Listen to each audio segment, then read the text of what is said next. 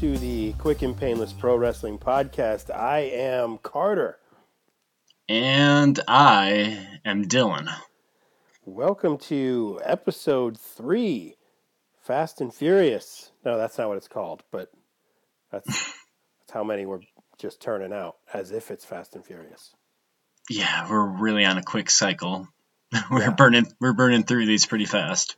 Too fast, too furious. Yep, exactly. Episode 3. You got it.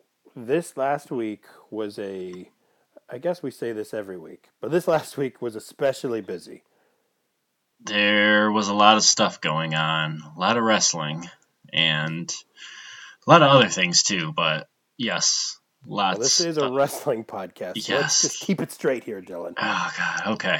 Lots of wrestling to discuss. Yeah, discuss the high points and the low points. Yeah, the highs and the lows. The besties and the worsties. The Bret Harts and the pukes. Oh dear.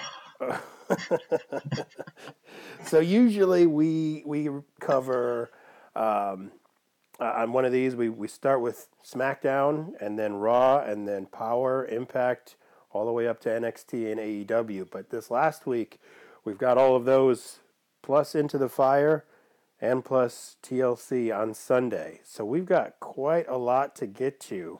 Some big storylines coming out of the weekend. Anything jump out to you before we get to your bests? Well, I'd like to save it for my bests, actually. Oh. Don't want to share, eh? No peek behind the curtain? No peekies. Just besties. Just besties. Save the peekies for my besties. Yep. Holy crap. This episode is going downhill real quick. Oh, well, let's pick it back up and get back into it with our best segment for the week. Take it away, Brett. The best there is, the best there was, and the best there ever will be. Okay, so Dylan, lay it on me. Out of everything that we just went through, what are your bests of the week? Oh, man. Well, with a pack week full to the brim of wrestling, I had a lot more options this time around. So, yep. Yeah, we just covered that. Yeah, we just covered that because there's so much going on. Oh, God. So much. Get to it all. An orgy of wrestling. That's just that's a different podcast. Oh, okay. We'll record that later. But I would have to say, for me personally, the best segment of the week was seeing the villain Marty Scurll show up in NWA Into the Fire. I think that was just totally unexpected. So he comes off of Ring of Honor's pay-per-view on Friday to show up at Into the Fire on Saturday, and I think that's what made it even more unexpected. Mm-hmm. Yeah, it'll be interesting to see what he does in NWA going forward. What do you think the situation is? I don't think he signed a contract yet. So I still think he has a little bit of freedom to go where he wants, like to take bookings outside of NWA.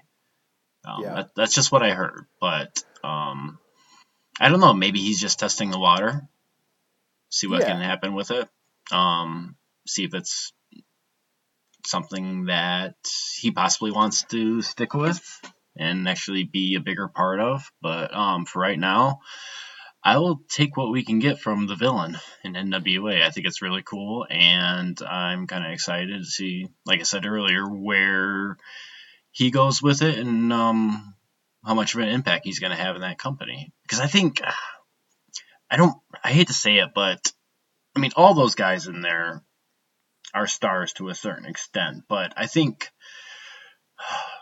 Marty is the biggest modern day star with a lot more name recognition, and that's not downplaying anybody else who's in that company right now. I mean, everybody is, from what I've seen, everything has been really really solid in that company as far as what they're churning out for a product, and everybody looks like, you know, they're busting their ass every time. But I think as far as like a somewhat mainstream, somewhat mainstream notable name, I think that's what Marty Scurll brings to NWA.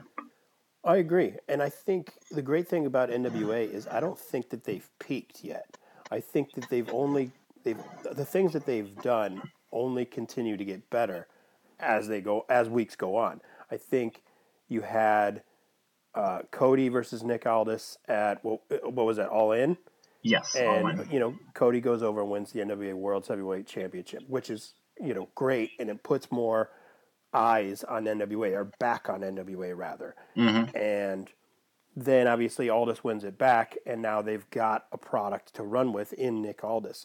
And then Power comes out, and it's only continuing to build momentum. And you look at the views on YouTube, and those climb week after week. And I think when I looked, I guess it was Wednesday morning, so Power's on Tuesdays, but when I looked Wednesday morning, it looked like the views for the episode with Marty was about 20,000 more than the previous week. And that's only a day after it aired. Mm-hmm. So that's not to say what it's going to be this time next week based on all the people going back and watching it rather than watching it live or watching it shortly after live. Mm-hmm. Well, so I agree. Yeah, just with that word of mouth of him showing up at Into the Fire spread so fast, and that's only a positive for NWA, I think. I mean, yeah, that's what I think, and that was my best segment of the week, the thing that I liked the most out of all this plethora of wrestling that happened. Well, yeah. What else did you have for your best, or was that your all-time best? There's other things that I like that I really enjoyed. That was my best, what I liked the most. Let's see. I really liked Rhea Ripley beating Shayna Baszler for the NXT Women's Championship. I thought that was excellent. Yep. Perfect timing on that, too, I thought. Yeah. What else? Adam Cole versus Finn Balor. Excellent match, which saw the return of Johnny Gargano. Yep.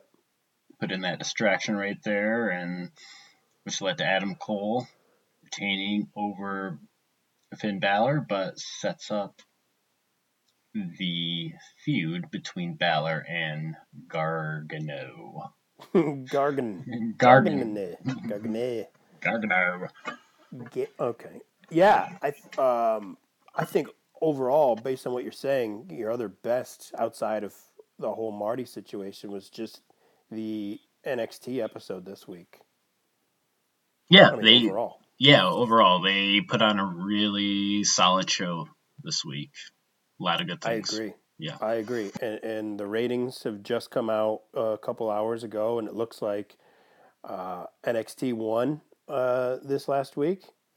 I don't remember exactly what they were. It was like 793 to 649, or maybe I have those secondary numbers flopped. But I mean, I felt like NXT was the better show, and admittedly, I am a little bit biased towards AEW. Just because I'm so in favor of competition changing the landscape of pro wrestling. Mm-hmm. And because of that, I will root for, you know, the up-and-comer, the newness first, with hopes that the mainstay in WWE catches up and changes. So I'm a little bit biased in that regard, but I'm also not blind. I think that AEW Dynamite this week it felt like a throwaway show. It felt like almost like a farewell show. Mm-hmm. You know, I mean, I don't know, maybe I'm being too harsh, but it just seemed like, you know, the main event, the tag match, that felt like a real match. That felt like there was something, the belts were actually on the line. They were actually wrestling for something, and it meant something.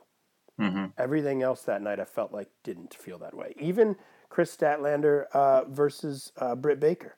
I mean, don't get me wrong, I think that once that match started to pick up, it flowed together fairly well. I think there was still some choppiness to it, to where it was like they were working out some kinks.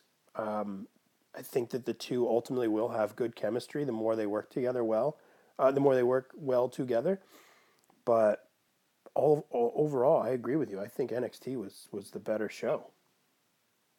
Oh yeah, by far, just solid wrestling, solid storytelling from top to bottom. I mean, yeah, they got it. They definitely got it this week. They got it. Well, going to my bests. Yes, your bestie. What's your bestie? I had Marty Scurll on there also, because I think, just to expand a little bit more off of what you said, I think that it's so good for wrestling, especially as a wrestling fan, when you have that kind of buzz going on in free agency. It's so good for every promotion. Because, I mean, think about when WWE is able to surprise people at the Royal Rumble. And that rarely happens anymore because of the age of social media. But when they do surprise someone, I mean, what could be a pop at a level 8 becomes a pop at a level 10 just because of the element of surprise. And that carries over to everywhere else when there is this kind of buzz of, okay, as of Friday, Marty's a free agent. So we all expect him to show up on AEW on Dynamite, or on, being the Elite, or who knows. And I think that that was the best part about it, because on one hand, everyone expects him to show up on Dynamite, and he shows up at Into the Fire, which was kind of, I mean, I think that NWA is generating buzz on its own, but just that is something that I think everyone overlooked, and I love that aspect of quote-unquote free agency of pro wrestling. And I honestly think that he's probably, my opinion, he's a better fit in NWA than he would be in AEW. You think so? I think so, yeah. I think that NWA gives him a lot more room to grow. No, I definitely feel like he is a better fit in NWA. I think that NWA is gonna give him the time to show what kind of character he is and what he can do in the ring. Yeah. That's just my opinion, though. Yeah, I don't necessarily disagree with that. I think there are elements of AEW that I think hurt them more than help them. I think it was reported that Jericho even said that he was getting irritated by the lack of rules that are followed in tag team matches. Oh yeah, that was, yeah. And definitely. I totally see that. I mean, it really makes the referees look like, why are you even there? Mm-hmm. And then with AEW claiming that their product is going to be more sports based, right? Having that happen just totally, basically makes AEW kind of look like a bunch of fools. Honestly, in my opinion, to a certain extent. If you're supposed to be sport-based, then why are you letting all this stuff happen? Right. Yep, I agree. And, and I think the people that are on the other side of that coin that are saying, well, it's more Lucha Libre rules, it's more AAA rules. Yeah, but okay. You're not wrestling in AAA. You're not wrestling in Mexico. You are wrestling in America. But I guess my counter-argument to that is, let's say that that is the rule. Let's say that those are the rules that they're following, is Lucha Libre or AAA. Why hasn't that been explained? If I'm just the layman fan, and I've never watched AEW, I've only watched WWE my whole life, and I've never, or not even my whole life, just that's the only wrestling I've ever watched. Mm-hmm.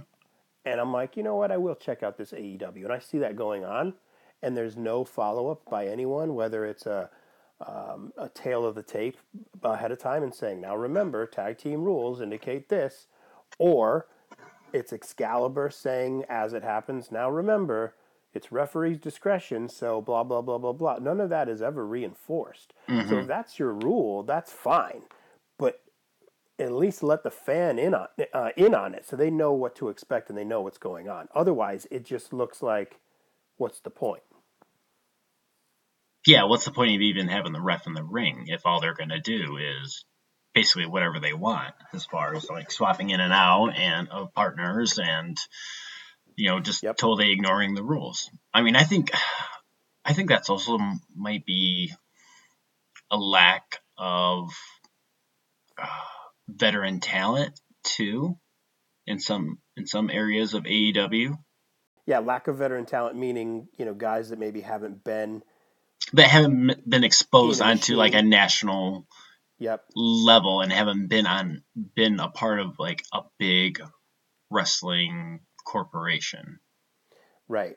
Yeah, you see guys like Mox or Cody. I mean, I guess you really haven't seen them in tag matches too often. I mean, Cody this week and last week against the Butcher and the Blade, but and I guess you did see a little bit of that in his match, now that I say that. So, you know, remove my foot from my mouth. You did have the Butcher and Blade kind of swap in and out. Mm-hmm. Yeah, and it's something they need to address quickly, I believe. I agree. In order to add a little bit more legitimacy to their sports-based wrestling promotion. But I guess the point in bringing all of that up is to, you know, back up your point about Marty. I think when he has that kind of structure where he has that kind of character that fits a structure. You know, if you have real rules and, like, for example, you know, another thing coming out of the Into the Fire pay-per-view is they are relaunching the TV title. Yes, they are going to have a tournament for the television title. Right. Yes. And what's cool about it, and everyone was kind of shitting on it and saying, oh, well, they're not even on television, you know, and it's like, okay, well, they are, right? I mean, I get what people are saying. It's not technically TV because it's YouTube and blah, whatever, doesn't matter. The point is that what I love about it is that it's following TV rules. You know, you have to beat the opponent in under 6 minutes and 5 seconds. TV time, you know. Yes. That makes perfect sense. But again, it's something that is sensical. It is structured, just as we were saying, and a character like Marty can thrive in an environment like that. Yes, and I think anybody with proper training can thrive in an environment like that. Yeah. And with the proper experience, who knows what they're doing can thrive in an environment like that. And like you said, Marty's perfect example of that. But the other thing, though, is, and I agree with you. I think that I definitely don't think that he has signed a contract. He's still a free agent. But if there is a promotion out there that is going to have a working relationship with AEW, other than AAA, it's NWA. I mean, we talked about it already, where we said Cody and Nick Aldis already had a match for the World's Heavyweight Championship at All In. You know, that was technically an AEW event. Now, granted, it was before AEW was a thing. It's technically so it's not an AEW event. Yes, it is. No, it's not. The word "all" is in it. That means it's there. All means AEW. That's right. No, it has the main players of AEW in there. AEW in that event, but it was before it happened. I get that, but here's my backup. Okay. Rock and Roll Express. They were just at an AEW event, and they're your NWA World Tag Team Champions. Just not mine. Everybody's. No, yours. Everybody's. Only NWA yours. World Tag Team Champions. So, they didn't win those for me. Yes, they did. Maybe they did. But Billy Corgan is a very smart man, and he has done well with this promotion so far. And I think that he can see the opportunity there of bringing more eyes to his product by working with them. If that is the case, I can see that working out mutually. Oh, I don't know about that. I can't see that happening in like the next couple months. Maybe if AEW is still around or NWA is still around, maybe a year or two down the line. But within the next like 6 months or so, I don't think I see that happening right away. It may be too soon for that, but I think NWA is definitely more likely to work in tandem than, say, New Japan or Ring of Honor. Mm-hmm. And then, obviously, WWE, there's no chance in hell that's happening. Oh, yeah, right. Vince is like, NW what? They just I put them in the Hall of Fame. What more do they want? Didn't we do that angle, 20 years ago? Yeah. So your best of the week was Marty Scurll. Well, that was one of them, but my all-time best was not that. Okay. My all-time best, believe it or not, begins with TLC. And it is the angle that they have resurrected with both Asuka and Becky Lynch. Okay. I love Becky's promo on Raw, and I think that's really what solidified it for me. Becky tapped out to Asuka last year. Yeah, I know Becky Lynch. Stay with me now. Okay. So Becky tapped out to Asuka last year at, what was that, Royal Rumble? No. Who won the Rumble? There's a Rumble? Becky. Yeah, so Becky TLC, won the Rumble. My bad. Last year at TLC.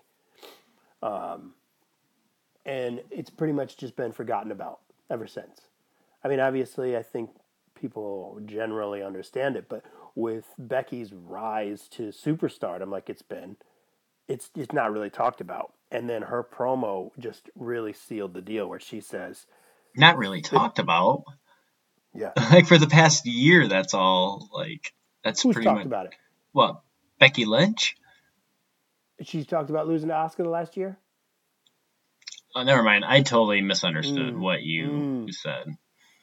No, you didn't. Yes, I did. You're trying to catch me. I almost caught you. No, you didn't. Almost. No, continue what you were saying, though. Yeah, so no one talked about it, other than folks on Twitter, people that were still upset. But she brings it back up in her promo and says, I'm the Raw Women's Champ, but I'm pretty much taken out of singles action, and now they're putting me into tag team action. And I thought I was getting buried. And it's such a great line, because it's kind of poking fun at the people that say that kind of stuff on Twitter. You see someone lose, one of your guys lose, you're like, oh, great, they're getting buried. Or you Here see comes the shovel! They come up from NXT, and they lose to some established star. And it's like, oh, great, they're burying them already, should have stayed in it, whatever. Mm-hmm. So... that kind of terminology, I love that they use that almost against the fans, because it's roping them in. So she's saying, I thought I was being buried. But it turns out they were protecting me. But what she also says is the powers that be. I mean, for the last 20 years, there's always been some figurehead on TV in WWE. And it's been... their biggest downfall, where, oh, here's our general manager who really doesn't have any power. Here's Vince who's going to override them. Here's Triple H, and they're always the figureheads. They're the television, counterpoint to all of the talent. And the only real, promotion or platform that they actually do it right on is NXT with William Regal. Mm-hmm. So if they're ever to do that again, I would recommend they do it that way, because it works. But that's besides the point. The fact that she's referring to, for lack of a better term, the man behind the curtain, it just makes it look like the actual machine that it is, rather than, oh, it's just this one person that's dictating all this stuff, which is right. It's a team of people that are like, hey, let's protect Becky because she's our golden goose. And so when she put it that way, I realize I'm not being buried. I'm being protected because they don't want me to lose to Asuka again. And then, so it totally puts over Asuka for being what she should have always been presented as. It also puts over that angle. And then right after that, or maybe it was right before that. Either way, we'll say it was right after that. It makes my point sound even stronger. Right after that, Asuka has a singles match with Diana Perazzo. And I hope I said her last name right. Perazzo? Peraza? Yeah, let's go with that. Pizza. Yeah. I don't know. Did you watch that match? I did not watch that match. What the hell's the matter with you? Yeah.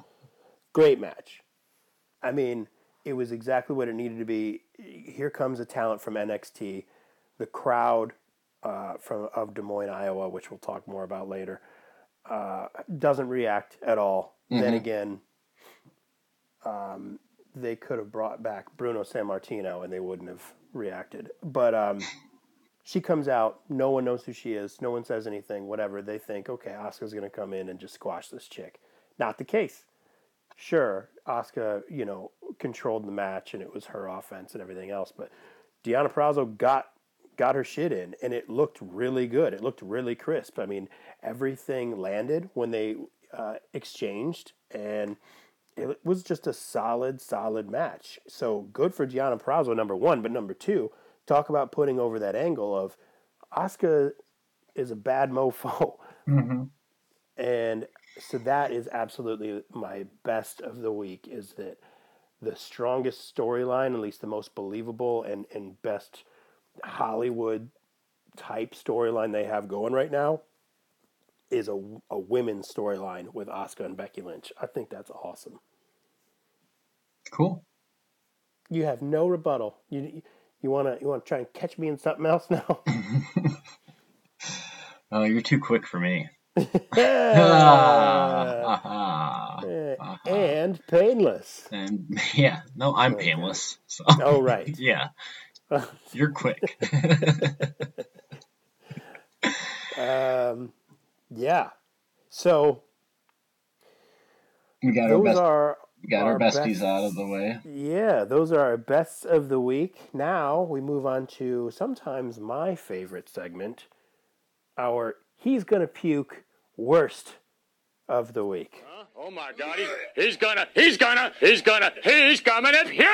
He's gonna puke! Dylan. Carter. Lay it on me. Oh, how thick do you want me to lay it on you? As far as the best segment goes. Oh, no, worst. Or worst segment, yes, I'm sorry. That was the last segment. We're starting over? Marty Scurll. Marty Scurll, man. Okay, so for my worst segment of the week, I had a couple of different options. Yep. So, the finish for the gauntlet match on Monday Night Raw to determine a number one contender for the United States title. You mean the non-finish? Exactly, the non-finish that went an hour. Yeah. People sat there for an hour and got a non-finish. And got nothing. No payoff. I can't even remember, did they even announce anything else about that match? Like, oh, because Andrade did this, so-and-so is going to be the number one contender? Or did they just not mention it?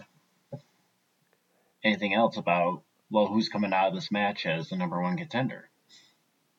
Yeah, I think it was an hour later on Twitter they announced. Are you kidding me? One. No. Okay. Now, okay. Now, it would support my fact if I told you who was announced, but I don't recall who it was. It could have been Andrade. They could have said, "Oh well, because Humberto was stretchered out, it's got to be Andrade." I don't remember who it is. But because, if that's the case, that makes no sense. That makes no sense at all. So you're going to be rewarded for this dastardly thing that you did to somebody else? Right. Like, yeah, that makes no sense. I mean, I could see, like, you know, Andrade trying to get his heat back on him, but that's not the way to do it. No, and I could be wrong. I could be wrong, and they didn't announce. Yeah, we're just talking about if that is the case. If that is the case, right. Yeah. But keep in mind that Seth Rollins challenged Rey to United States title. Oh, yeah, that's right. And that's the main event of this upcoming Raw, which was pre-taped this past Monday, so you already know what happens. I have not read any of the spoilers for that yet. Well, spoiler alert. Ding, ding, ding. It ends in a disqualification. No way. Get right out of town. Oh, I'm so glad I didn't read that, and I let you tell me. Yeah, I deliver it much better, I think. Oh, yeah. Much happier tone. Yeah. Oh, my God. Okay. The good news is the way that it ends in a disqualification brings Samoa Joe back into active wrestling. Oh, really? Yeah. Oh, wow, that's cool. Yeah, because he's been announcing for a while. Yep. Yeah. But AOP, I guess, come in and start beating down Rey, and then they're going to put him through the announce table, and Samoa Joe refuses to move for them. Now, you see, that kind of conflicts a little bit with how Joe was portrayed earlier when he was wrestling. How so? Oh, because he was a heel? He was a heel, and they portrayed him as like such a cold killer type of persona. Well, but at no point has he deviated away from that, even as a commentator. I mean, when he was describing AOP, he was saying they're violent guys, but they're violent just for the sake of being violent. And then he's put himself over and he says, I'm a violent guy, and I'll always be a violent guy, but it's for a purpose. So he never went away from the persona that they've created for him. The reason that they're making him turn face is because he's gotten so much support through social media. Like, wow, Joe is awesome on commentary, and I hope he never leaves. He actually is pretty good on commentary. Oh, yeah. Well, the dude can talk about anything and make it sound amazing. Mm-hmm. So, yeah, it's going to be a shame to see him go from commentary, but he doesn't belong there. Yeah. You know? So anyway, that's, I guess, the fallout of the U.S. title there. But what else did you want to say about it as far as worst? As far as anything else I had for? Well, if you wanted to talk more about the U.S. title. No, I don't. I don't want to talk any more about it. Otherwise, I'll puke. Yeah. Let's see. That wasn't my worst of the week, though. Okay. Oh, my God. Uh-oh. We're going to have to go 3 weeks in a row. No way. Yeah. 3 triple header. Wow. Before I get to this, the Brandy Rhodes crown. Yeah, the Brandy Rhodes video segment during Awesome Kong's match was that was a close first. Is that honorable mention? Yeah, it was an honorable mention, or just don't mention it, whichever one you prefer. I would prefer you not mention it. Okay, so then we'll get to the thing that is the worst then. Okay. Bobby Lashley. Yo. And Lana. Triple crown. Triple bowl. You know. Down the drain. Yeah. Yeah. I actually watched it because I remember last week I dubbed it the worst thing and I didn't even watch it. Mm-hmm. And I felt like that was unfair. And so I gave it a chance this time. I watched it. Yeah, yep. It's bad. Well, I knew it was coming. Yeah. And so I went through it anyway, and I didn't really – it didn't bother me because I knew it was coming, I guess. Mm-hmm. It also didn't bother me because it didn't kick off the show. I don't know, maybe this is a superpower or a curse, probably a curse.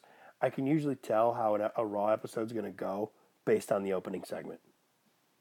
Sounds like more of a curse. It's a curse. Yeah.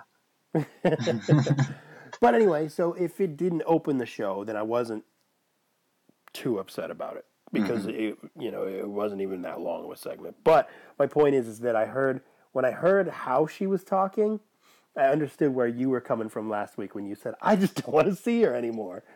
She just... You're right. I just don't want to see her. Like, I don't... She just plays it so over the top that it's so over the top to the point where it's fake. It's like just obviously fake, stage, phony. Like, nobody believes us. And then, like, then again, they're at a pro wrestling show, and, you know, they expect a certain thing from a pro wrestling show, but stuff like this, I don't want to see stuff like this on a wrestling show. I don't want to see anybody proposing or anybody getting married. Yep. They just need to do away with all these stupid BS entertainment segments that they're... Stupid. It's stupid. Right. It's so stupid. I don't want to see anybody get married. So stupid. I don't want to see anybody get engaged or propose or two people fighting over a dog in a divorce. I don't want to see it. Yep. Because anytime anybody does something like that, it just comes off so bad. Yep. So bad. Just don't do it. It sucks. Don't do it. Don't do it anymore, please. That's just not for WWE. That is for any other wrestling promotion who's thinking about or writing out a marriage angle right now. I'm going to give you some free advice. Don't do it. Don't do it. Don't even write my name on that check that you want to send me. Don't do it. Yeah. Don't do the segment. What was she constantly saying? My gorgeous boyfriend. Was that what she was saying? My hot boyfriend. Hot boyfriend, right? Like, she said it several, but she referred to him that way, I think, 5 times. And the segment was only 3 minutes long. Yeah, what does that say? Hot boyfriend multiple times. Just like we practiced, or just like you rehearsed it, Bobby. Right. Yeah. No, and it's, you know, I don't... Well, I think it was Vince Russo. Yeah, that's right. That's how unintelligible this is. Vince Russo said, you already got the marks. You shall not be named. Yeah, you already got the marks. You know, you already have the wrestling fans tuning in. They're tuning in regardless. Mm-hmm. Now go out and get new eyes.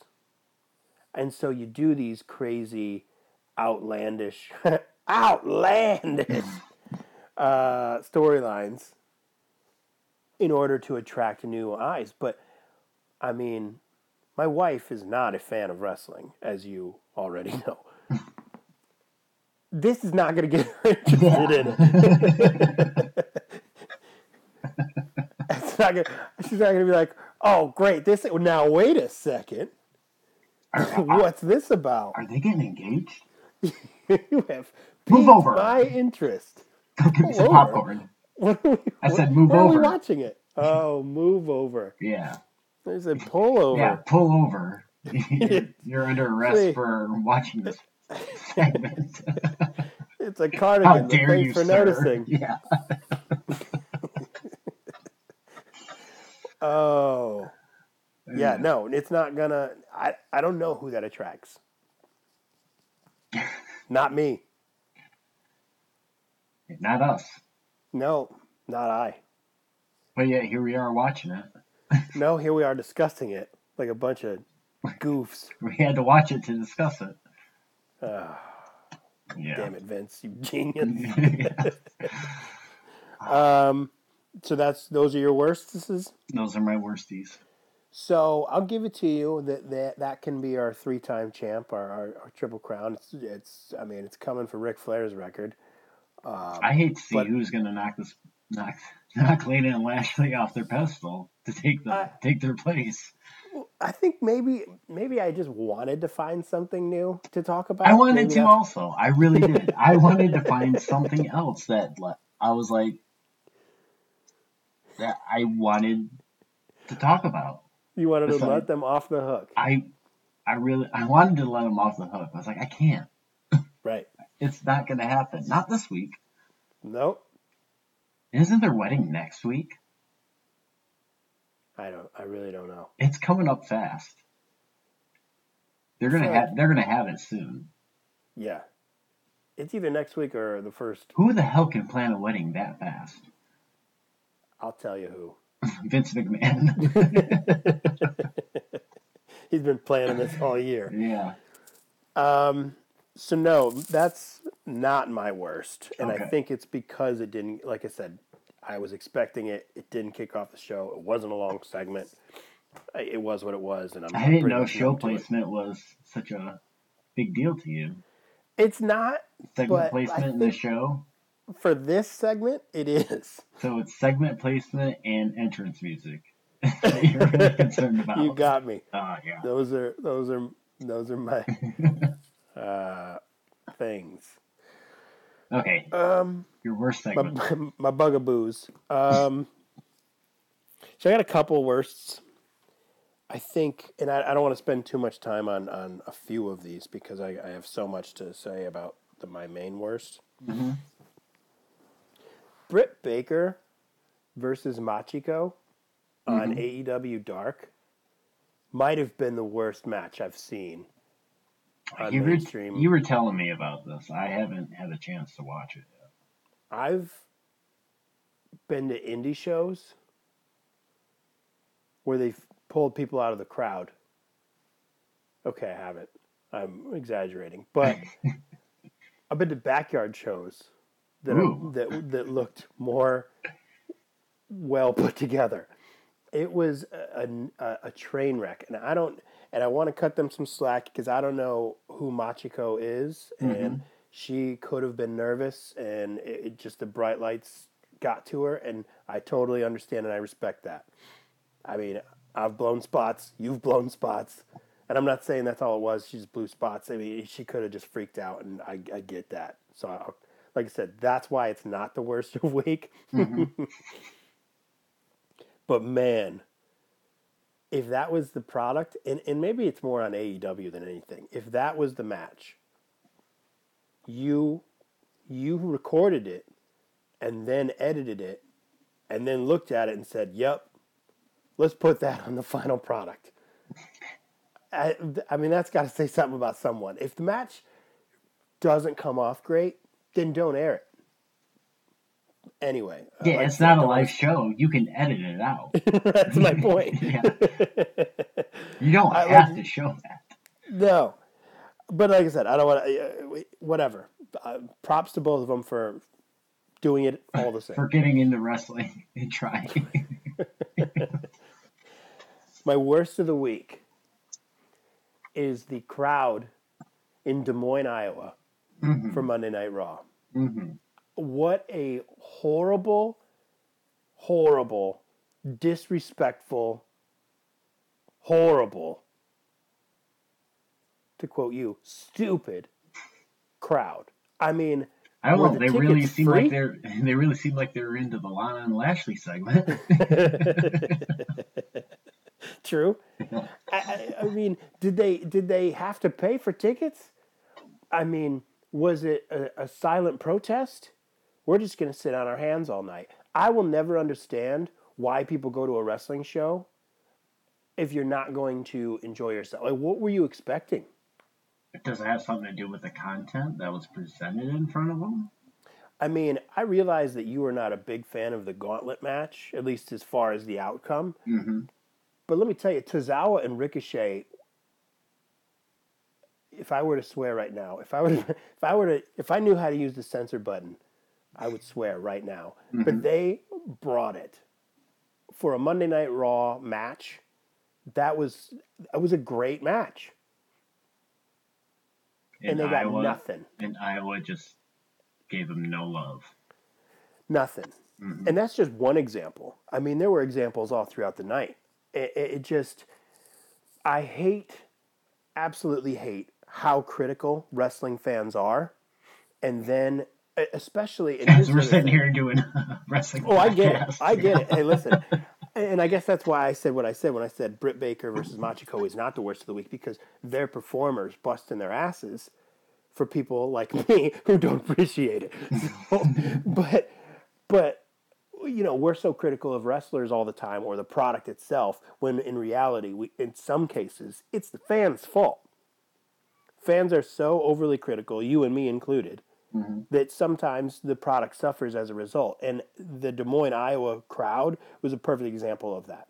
Mm-hmm. The only pop of the night, the only one, was when Matt Hardy came out.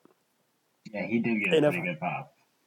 And you know what? And I love Matt Hardy, and he does deserve better, and I agree with that. But when everyone says, oh my gosh, listen to the pop that Matt Hardy got, and why isn't he getting pushed?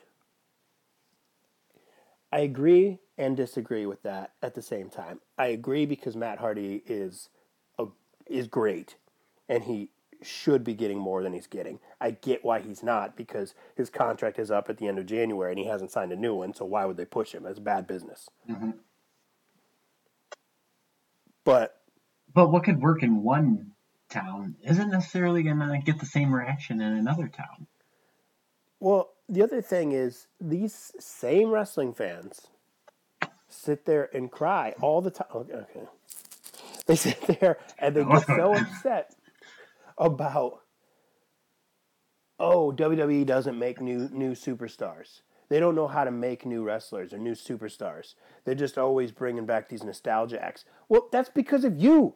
You're the ones popping out of your freaking seats when Matt Hardy shows up, or Undertaker, or, you know, I mean, Shawn Michaels, Triple H, anyone from, you know, late 90s, early 1000s, anyone like that shows up and you lose your freaking minds. And then you want to get on Twitter and say, you're not making new superstars. But yet when they try, you don't even react. Mm-hmm. I mean, I also got a bone to pick with the guys that are always buying the front row seats for WWE events. You know who I'm talking about? Like the guys that are just always, every show, it's the same guy on the hard cam. I want to know what he does for a living to afford, like, all these front row seats to go to every show. He's got to be someone's friend or something. But either way, if that's me, and at this point I know, because he wears the same shirt every time too. Mm-hmm. But at this point, if I know, hey, everyone recognizes me or whatever, like, some people, you probably have fans. Like, there's probably people that are fans of you. So why not put the product over that you're there to support? Boo the heels, cheer the faces. Like, do something. You sitting there looking like a jackass isn't doing anybody any favors. So that's my... that's my rant. That's, damn. I'm sorry, but that... don't be sorry. That is always, and like I said, I do lump myself in with that crowd because I'm not a wrestler anymore. I am a fan, and I am guilty of the same things. Just as you said, that's why we have a podcast. But at least appreciate the goodness of wrestling and don't just sit there like, you know, a spoiled brat. That's all. Well, could it possibly also be that there aren't enough compelling characters for the fans to get into? Or is it also possible that everything has become so, what's the word that I'm looking for? Micromanaged? That everything they do comes off as being fake or phony, as far as, you know, cutting promos. You know, it just comes off so stagey. Yes. And that's, but also, and as a fan, I can imagine, like, that would be really hard to get into. Sitting here watching this person spew out these lines that were written for them by some writer. True. And just coming off sounding not real. I think people want like real characters. They want to feel like these people pour out these, you know, real emotions, not some script that they were handed to earlier in the day that they memorized. They want to see real emotion coming out of these people, and that's not happening with like these people. Oh, mostly in the WWE. Yeah, I don't disagree with that, but I think that's a part of it. That is a part of it. I think the other thing is, and fans have forced WWE's hand in the past. I mean, look at Daniel Bryan. Do you think fans should have that much control? No. I don't know. Yes and no. Yes, because at the end of the day, that's who's buying the tickets. Mm-hmm. If I see, and that's who's buying the tickets, that's who's buying the pay-per-views, that's who's subscribing to the network, that's who's buying your shirts, your cups, everything. Mm-hmm. If I'm getting behind, it's funny, actually, the Memphis Grizzlies, their rookie, I'm just switching to basketball real quick, their rookie point guard, number 2 overall pick in the draft last year, Ja Morant, mm-hmm. was the leading candidate for Rookie of the Year this year.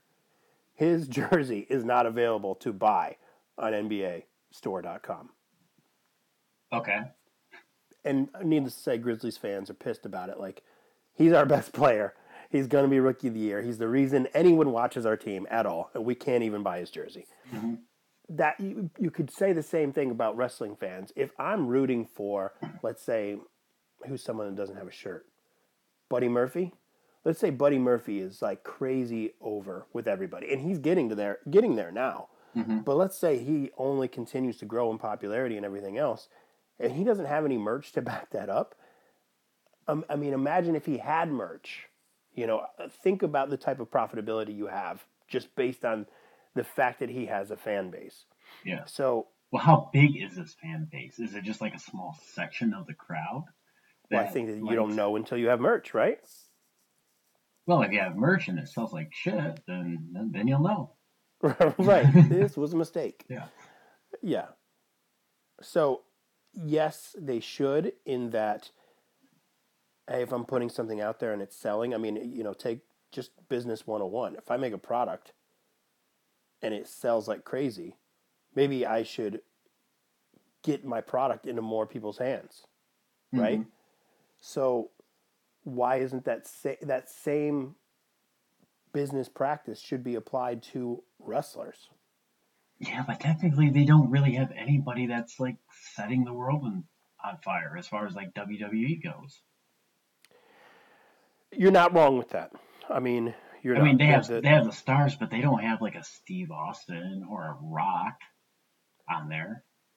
And I think, and I see where you're going with this. I do. I get it. Because when they do have those people, they don't expose them. Yeah. They and if they do expose them, they overexpose them, and everyone hates them because of it. Seth Rollins, perfect example. Mm-hmm. Yeah, you're right. So it's kind of a hard thing to, I'm sure, to decide on. You know, to a certain extent. I forgot where we were going with this conversation. We're talking about the Des Moines, fans. Iowa sucks. Yes, Des Moines, Iowa. Fans having control over who should be pushed. Mm-hmm. Yeah, you do need to listen to the fans to a certain extent, but you definitely do not need them to decide every move that you are going to be making with your employees. Does that make sense? Yeah, and you are right. Yeah. But WWE has a history, and now I'm putting it back on WWE. They have a history of blatantly ignoring and almost to the point of insult the fans. Mm-hmm. What do you want? I'm going to do the opposite. Whose fault is that? Yeah. He who shall not be named. So the crowd of Des Moines, Iowa. They they have successfully won my award of Worst of the Week. If they could win anything, it's that. They should be so privileged. Privileged. Yeah. So that completes our bests and worsts. What about closing thoughts? Do you have anything else you want to say for this week? Closing thoughts. Well, I am really looking forward to see where they go or how this television championship tournament goes for the NWA. Yep. I know on Power this week we had a qualifier and the winner gets into the tournament. It's like Zicky Dice. Yeah. Outlandish. Yeah, Sal Renaro and C.W. Anderson. Yeah. Yeah. It was cool seeing C.W. Anderson. Yeah. He slimmed down. He slimmed down. He looks really good. Yeah. Good for him. Still nails that spine buster, too. Yeah. That's great. Yeah. But, yeah, I'm just excited to see where that goes. I'm kind of digging the tension that they're building with Adam Page and Kenny Omega. Yeah. Yeah. Me too. Yeah. They need to let it burn slowly a little bit longer. Let it build up. Let it like muster boil to the top, and then just take that lid off and let it overflow. Yeah. You described so many things. I know. I don't think any of them go together. A chef would understand what I was talking about. In fact, I know a chef that I can call right now. I bet he'd know. He'd be like, oh, yeah, I got some of that. It's like, you're talking about wrestling, aren't you? I'm like, yeah. You saw NWA too, yeah. Huh? That's right. Dang. Me too. All right. Well, Mr. Gray, I think that is going to do it for us for this episode, but we do have something else coming up next week, sort of a little bit of a little side road that we're going to take as far as the show that we're going to do. Would you like to explain that? Sure. So next week we're going to deviate from our normally formatted episodes of Best of Week and Worst of Week, where we break down all of the shows, and instead we're going to do something a little special just in recognition of the holidays. So this would be something we do maybe once a month or so often, just to kind of break up the formats and really just kind of have more of a discussion rather than focus on positives and negatives. So it could be something like what's the most prestigious title in pro wrestling in your opinion, and why? Boom. And there's our open discussion, and we'll call them just our specials outside of our episodes. So next week, in recognition of the holidays, we're going to do Letters to Santa. Huh? In our yeah. We are? You thought I was coming with something hardcore. No, I set the bar pretty high, but you lowered it all the way down. Yeah, I limboed right under that. I said, no thank you, sir. We're doing Santa. Here you are, Mr. Claus. Letters to Santa, and in that letter, you need to explain what it is that you are wishing for wrestling in 2020. And hope that Santa brings it to us. And let's hope to Santa. He brings it to us. Let's hope to him. Hope and pray and wish and wait. Yeah. Yeah. Please. Yeah. So next week, our Christmas list for what we want to see in wrestling in 2020. Yes. Please tune in and check that out. But in the meantime and in between time, follow us on all platforms of social media at QuickPainPod, QuickPainPod. Also, if you haven't already, like or subscribe to this on Anchor, Spotify, or wherever else you get your podcasts. Leave us a review or a rating. Send us a voice message. Send us a DM. Send us a certified letter in the mail. Whatever. Contact us. Let us know what you like, what you don't like, or who you like and who you don't like. Couldn't agree with you more. About the Des Moines, Iowa crowd. Yes, that. I knew it. It's still on my mind. I can't get it out. Let me in. We're going to have to get it out because this episode is over. Yes. So, all right. Thank you guys. I'm keeping that. Okay. Thank you guys for listening. We'll see you later. Thanks, guys.